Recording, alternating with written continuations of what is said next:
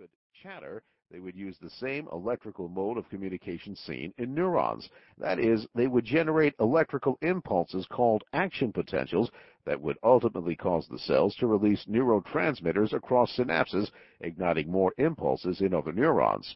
Investigators did discover that glia had many of the same voltage-sensitive ion channels that generate electrical signals in axons, but they surmised that these channels merely allowed glia to sense indirectly the level of activity of adjacent neurons. They found that glial cells lacked the membrane properties required to actually propagate their own action potentials. What they missed, and what advancing imaging techniques have now revealed, is that glia rely on chemical signals instead of electrical ones to convey messages. Valuable insights into how glia detect neuronal activity emerged by the mid-1990s after neuroscientists established that glia had a variety of receptors on their membranes that could respond to a range of chemicals, including, in some cases, neurotransmitters. This discovery suggested that glia might communicate using chemical signals that neurons did not recognize and at times might react directly to neurotransmitters emitted by neurons. To prove such assertions, scientists first had to show that glia actually do listen in on neuronal communication and take action based on what they hear. Earlier work indicated that an influx of calcium into glial cells could be a sign that they had been stimulated. Based on that notion, investigators devised a laboratory method called calcium imaging to see whether glial cells known as terminal Schwann cells, which surround synapses where nerves meet muscle cells, were sensitive to neuronal signals emitted at these junctions. The method confirmed that Schwann cells at least did respond to synaptic firing and that the reaction involved an influx of calcium ions into the cells. But were glia limited only to eavesdropping on neuronal activity by scavenging traces of neurotransmitter leaking from a synapse? More general function Schwann cells also surround axons along nerves in the body, not just at synapses, and oligodendrocyte glia cells wrap around axons in the central nervous system, brain, and spinal cord. At my National Institutes of Health lab, we wanted to know if glia could monitor neural activity anywhere as it flowed through axons and neural circuits. If so, how was that communication mediated? More important, how exactly would glia be affected by what they heard? To find answers, we cultured sensory neurons, dorsal root ganglion, or DRG cells, from mice in special lab dishes equipped with electrodes that would enable us to trigger action potentials in the axons. We added Schwann cells to some cultures and oligodendrocytes to others. We needed to tap independently into the activity of the axons and the glia to determine if the latter were detecting the axon messages.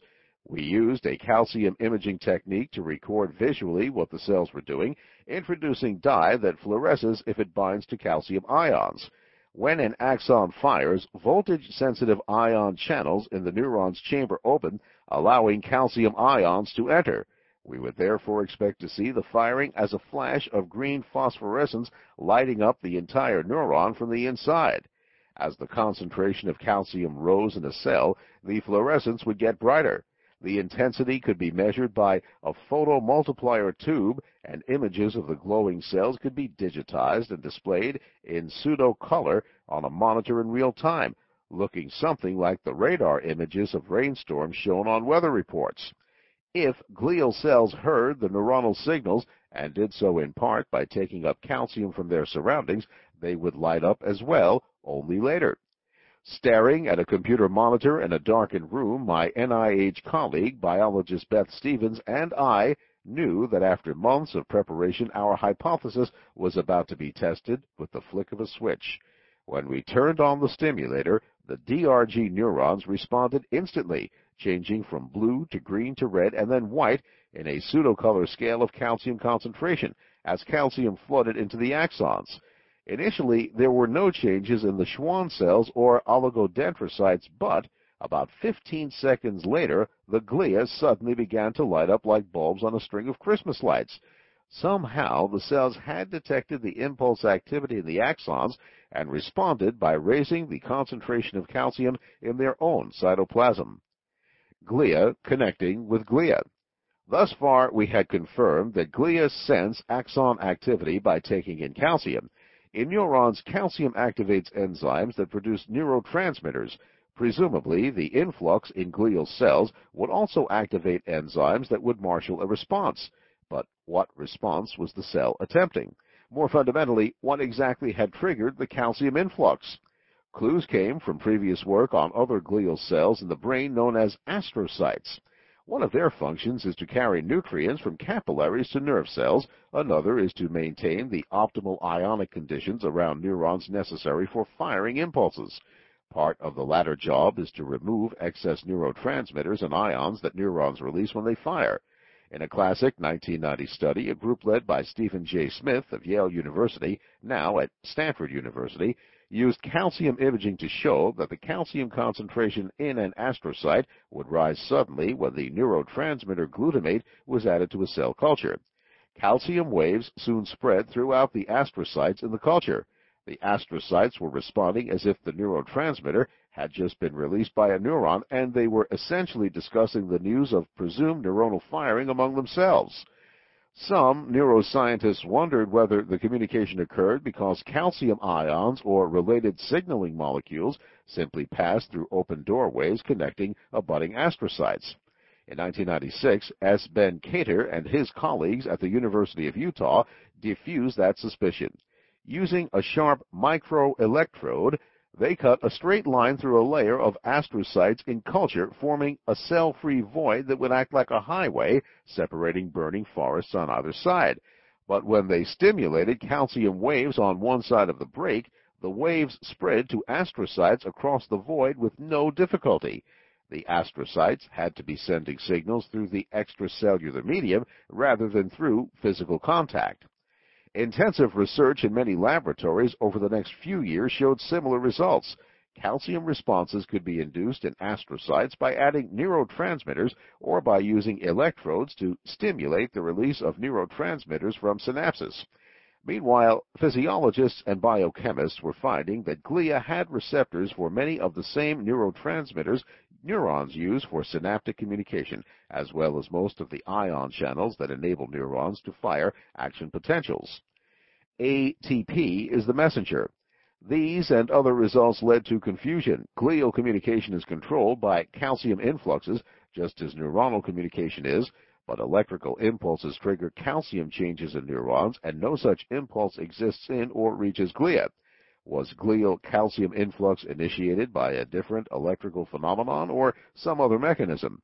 In their glial experiments, researchers were noticing that a familiar molecule kept cropping up.